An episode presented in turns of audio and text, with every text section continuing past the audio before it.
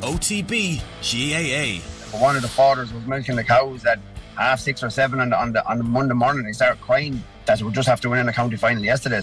Subscribe to the OTB GAA podcast feed wherever you get your podcasts. OTB AM. With Gillette. Get into your flow with the new Gillette Labs Razor with exfoliating bar. It's time for Around the World with Shane Hannon.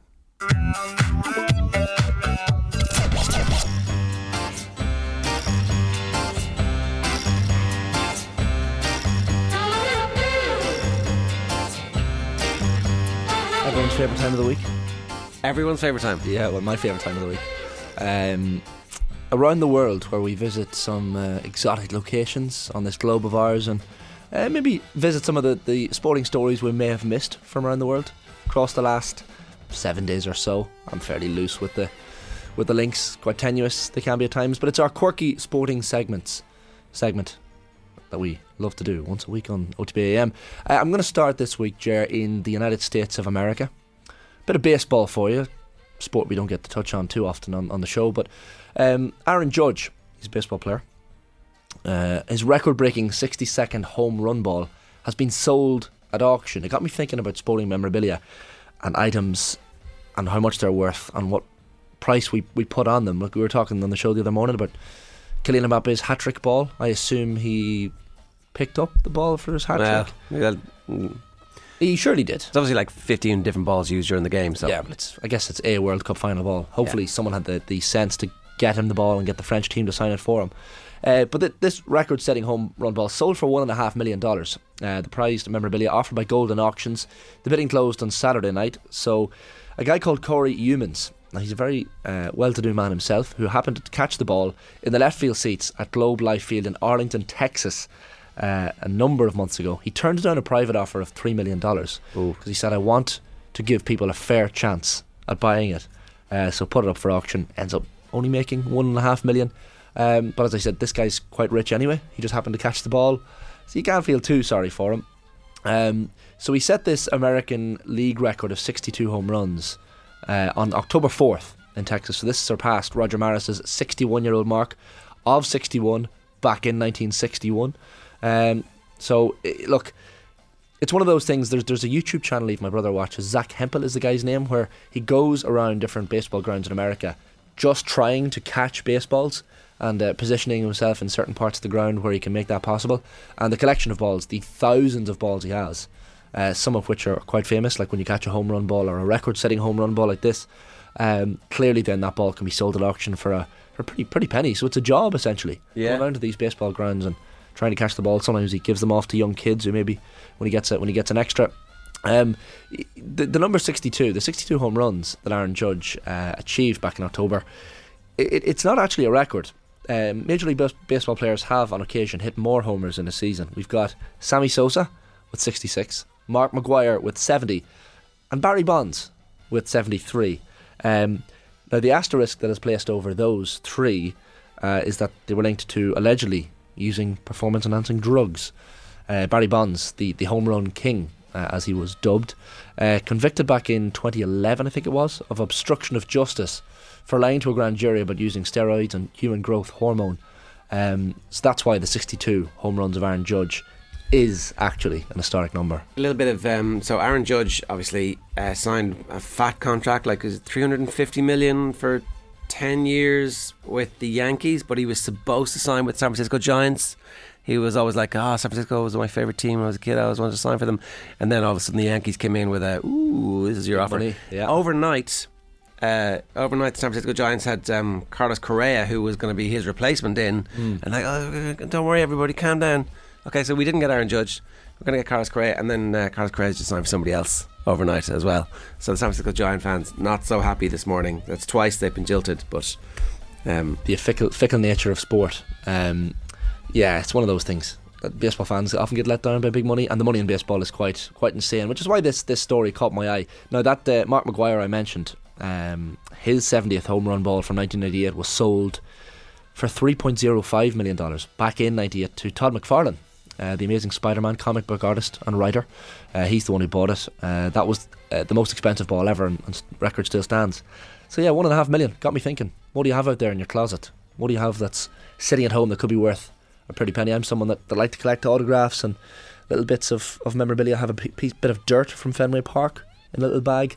They were doing up the pitch and some of the red dirt. They, Have you ever tried to get a valuation on any of the stuff? no, I do. I have a Muhammad Ali signed glove that his manager gave me in Vegas over the summer. That I would imagine is probably the one of the more expensive items. Is it? Uh, you see, some of them are up on, on eBay for certain prices, um, but because of the provenance, which is the proof you have that Yeah. it's authentic. I mean, being given to me by, by his manager is, is my provenance and proof. So I don't know what the price of an, of an Ali signed glove is, but it's it's something that's only going to um, go up in value. I'd imagine over the years.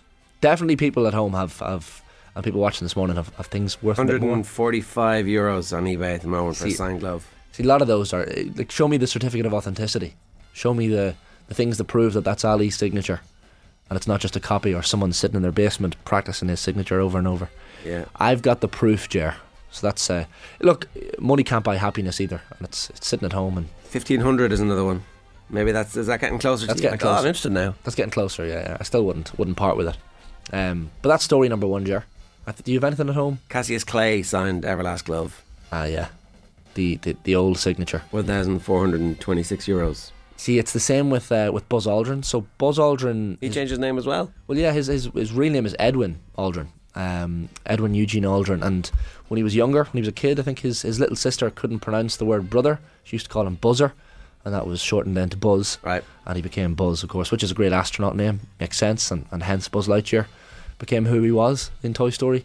But um, he he often signed. He's of course still signs as Buzz Aldrin. But uh, if you can find an old signature of Edwin Aldrin, It's worth way more. that's worth more. And it's uh, it's certainly signed in the in the 60s, 70s, that kind of era. So tell us your stories of sports tat this morning, and we'll uh, we'll try and put a value on your sports tat. Indeed. We're next headed in around the world this morning, on this Wednesday morning, to Dubai. Um, Scott McTominay is uh, getting himself in a little bit of bother. There's a photograph on screen of him uh, holding a, a rope in a, in a in a tug of war scenario. Now, at the other end of that rope was a full blown tiger at an exotic zoo. So, uh, taking some advantage, Scott, of his uh, time off before the return of Premier League action, he head to Dubai with his girlfriend. Uh, fair enough. Uh, paid a visit to this uh, private fame park, it's called, to get up close and personal with a number of exotic animals. Um, some some snaps shared by McTominay on his uh, social media account uh, raised a few eyebrows. Um, fairly innocent in some quarters. Some people didn't seem to care or notice. Uh, he's petting monkeys. He's uh, got a snake around his neck. Um, but after posting this photo uh, footage and photos from the trip, some animal charities and football fans as well um, were lining up to um, express their disappointment with the Scotland international midfielder. Um, Catherine Wise of World Animal Protection saying it's disappointing these incredible animals are not commodities to gain likes on social media. Captive wild animals face a lifetime of suffering just for the enjoyment of tourists. Wild animals are not ours to exploit, they belong in the wild. Another uh, from the Four Paws charity said, It's so upsetting to see someone who so many people look up to acting in this way. And the Humane Society International saying facilities excuse their human versus beast experiences, like tug of war, as helpful for, uh, for welfare by mimicking natural behaviours, but does have a, a strange vibe to it. And I looked up this uh, this Fame Parks website and the uh, the guy in Dubai who runs it, and the entire social media, massive following on social media, but they're all like footballers and celebrities, and it's like he just brings in people with a with a large social media following to get the photos, take the picture, post it on their social media, and increase awareness of this this park in Dubai. So perhaps inadvertently, Scott McTominay's landed himself in a little bit of bother. Yeah.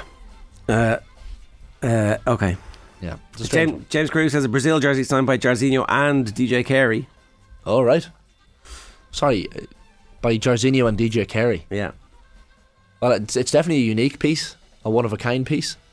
Um, I used to, yeah, I, that, that's that's a very good one. Matty Cash has um, Messi and Mbappe from this World Cup.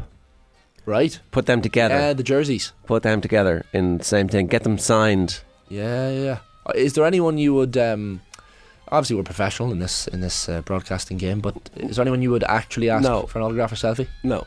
No. Oh, for a selfie? Well, either one. Yeah. Well, um, So you dismissed autograph there as if nah. Well, not not not sports related. You can't, you can't do it in sport. True, yeah, yeah. For professionalism reasons. Yeah. Yeah, yeah. So who would you do it outside like outside of sport? Uh, I'll I'll give me two names. Stevie Van Zandt was upstairs. I got one with him. Right, yeah, yeah. Big big Sopranos fan. Fair, Uh, fair, yeah. And uh, uh, I'm just completely blanking on his name. I'm a uh, big Breaking Bad fan, so I did get um, Bryan Cranston at once, selfie with him. Where was that? That was over in London at a book signing. He was signing autographs, and we bonded over the fact that he has ancestry in uh, County Armagh. And I was like, I'm pretty close to County Armagh. You, you bonded. I was He born in like, County Armagh, in fact. So we, we Here's my shtick. Stay away. yeah, exactly, yeah, yeah, yeah. So Uh, no personal space. yeah, friends with Heisenberg. I'm going to stick that on my on my LinkedIn. Uh, yeah, there's certain people I regret it. I remember Roger Moore was in the office one day uh, before he passed away, and I, and I didn't get a photo with him, and I, I regretted that. I, reg- I did regret it. I was like, Was that that little Bono lookalike in in? Uh, Yeah, yeah, yeah. ago?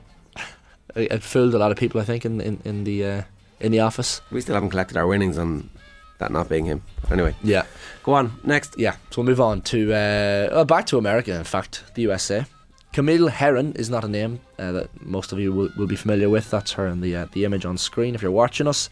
Um, she put her heart and soul into breaking the 100 mile world record, but officials now say the course was too short. Can you imagine this? So she crossed the finish line at the uh, Jackpot Ultra Running Festival's 100 mile race in Henderson, Nevada. This was back in February. Uh, and she did so as the outright winner. She beat all the male competitors as well, world record time. Um, so a staggering average pace for 100 miles. Consider this of 7 minutes and 37 seconds per mile. So her time of 12 hours, 41 minutes and 11 seconds, almost a minute and a half faster than the record she had previously set back in 2017. But as far as the record books were concerned, her efforts appeared to be in vain. In October, they remeasured the course, which looped around Henderson's Cornerstone Park, and then officials from USA Track and Field deemed it was short by 716 feet, which is 218 metres. You imagine running 100 miles and being told months later after your world record has been set, ah, sorry, you were 716 feet short. Now, she has, and the reason I'm talking about it now is because she has only recently come out uh, criticising these inaccuracies as wrong. She said, I definitely wanted to count as a record because I put my heart and soul into it. Such an historical moment for the sport. She remains adamant that she ran at least 100 miles that day. That view is shared, of course, by her husband and coach, Conor Holt. She, um, uh, Holt said it was a public park on the day. She was having to weave around people. So, you know, people out walking their dogs. There was baby strollers. The park was full. It wasn't a set course on the day. So, 716 feet or 218 meters, they argue, was easily made up in the weaving around people and Yeah, things and yeah. items, Come on. which I think is fair. Um, and and then the race director, uh, it not like a little chip that she could have been wearing that would have done exactly this? well, this, that would have you know, solved everything. You'd, you'd imagine. get but the stat sports crew on it, and they'd be like, "Oh no, it's 101 miles. What are you Yeah, talking about?" They just use the they just use the course, which doesn't seem too accurate or too um, technical. But the, the co-race director said the, uh, the course was remeasured by a course uh, measurement official on February 27th, certified as 100.00396 miles, which was accurate. Eight months later, then the course was remeasured once more and yielded this distance shy of uh, 100 miles. Um, but of course, she believes now that the the, the record from from uh, back in February and the course measurement from February should stand. So, look, I feel for anyone who's run a marathon or even run 5k to be told that it was feet short. It would uh, it would ruin your happiness. But to run 100 miles and then to be told, nah, sorry, your your, your record doesn't stand. Um, Martin Sheen was in the office. He was another one that I. Oh, Yeah. yeah, yeah, yeah. Apocalypse Now. That's really it. Yeah, there's there's a couple that I would definitely, um, I would get the selfies with autographs and. Followed Quentin Tarantino into the cinema one time. Did you? Did yeah, Bit creepy. Bit creepy, but well, we were just there was there was a few of us, so it was fine. Did you didn't get a photo? No. He doesn't do photos. Quentin doesn't. No. Did you say hello to him or get a chance? We were to- watching other people ask for photos, and he was like, "Oh, I don't really do that, but I'll take your hand." And we were like, "That's creepy." Yeah, No thanks. yeah. When it's that organised, it's not great. Um, I remember that someone got the Mayo jersey and was it Knock Airport signed by Pope Francis. Like that's uh, you're talking about the Jairzinho and DJ Carey thing. That's a unique num- one of one item. Someone out there has a jersey, a Mayo jersey signed by the Pope. Yeah, So I mean, not a huge. Maybe there is a big market for that. Maybe that's a huge. oh, Pope signatures on online are Are they big? that's big? big. Yeah, yeah. Oh, That's a big, uh, right. big thing. And U.S. presidents is another massive, massive one. Barack Right. Obama's signature is fairly uh, financially lucrative if you can get it. Is it? Yeah. Who's buying this crap? I mean, the first African American president. That's going to be worth something in It's 50, just, he 100 just, years. he just signed something like. I know, but if you someone handed you a piece of paper right now signed by, um, like you- you can go to the, the National Museum and see certain items signed by, you know, East Rising leaders or the treaty signed by by Collins. That is like an actual historical document as opposed to a scrap of paper. You know, the the bit where he signed uh, Obamacare into law, right? That document, or the Good Friday Agreement signed. A, a friend of mine has a copy of the Good Friday Agreement signed by everybody who was involved in it, and um, I think that's an important historical document. Of like an I original can, signature. I can see that. Yeah, yeah. Um, Whoa. but like, you know, I got your autograph, sir, in my autograph book. I'm sorry, this is your entire youth I'm pissing on here. I don't mean to. No, but no, no. But I, I no, see. Your, no, I don't see the. For you, it's important, right? I see your point. Well, I, I have photographs of astronauts on the moon signed by them, so that's an, a document, I guess. It's not a document. It's it's a pho- it's a photo of them in context. Yeah. But then again, like if you have a piece of paper signed by Joseph Plunkett or James Connolly, just a piece of paper. I mean, it's still an historical document years later, hundred years later. Okay. We'll agree to disagree. Autographs. If you're collecting autographs out there, listen to me. Hold on to them. Don't listen to Jer. And the final place we're going with uh, around the world on uh, this morning's segment is to Portugal. Uh, that guy in that photograph, um, his name is Matt Formston. The um, the thing about him is he's blind. Look at the size of the waves behind him. So this is in uh, he's an Australian surfer. This is in Portugal, uh, one of the uh, the holy grails, Nazaré in uh, in Portugal, where people go for, for some of the, the hugest waves in the world. Now imagine doing that with, with full eyesight, and then imagine trying to do it um, blind. He's one of the best disabled surfers in the world, 44 years of age, Matt Formston, this Aussie. Um, he's always dreamed of being a professional surfer. Uh, he's got macular dystrophy in his eyes, so he says he grew up with full vision, and then when he was about five years old, lost 95% of his peripheral vision, which is the outsides of your vision, of course, and all of his central vision.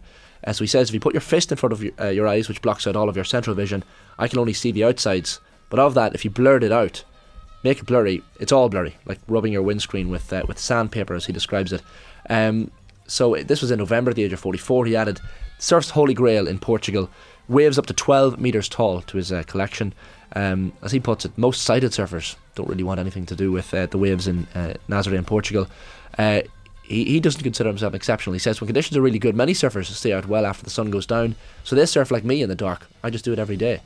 Um, I think he's downplaying his achievements there. Uh, he trained extensively for this as well, worked on his breathing, ultimately able to hold his breath for up to five minutes, which is quite extraordinary. Um, jet skis towing out the, towing him out to the spot where the waves break. Uh, a really, really incredible human being. Uh, and his next dream is to see parasurfing making its Paralympic debut in 2028 in Los Angeles. So that's his hope. Um, he is someone who uh, has already been at the Paralympic Games. He was a cycling Paralympian in the 2016 Games in Rio de Janeiro in Brazil. So, really impressive person, and I thought uh, deserved a mention because uh, when you look at those waves and the photo of him on the water, and you consider the fact that he has uh, very little eyesight, it's uh, quite extraordinary. Those waves are absolutely amazing. Right, that's this week's episode of Around the World with Shane Hannon.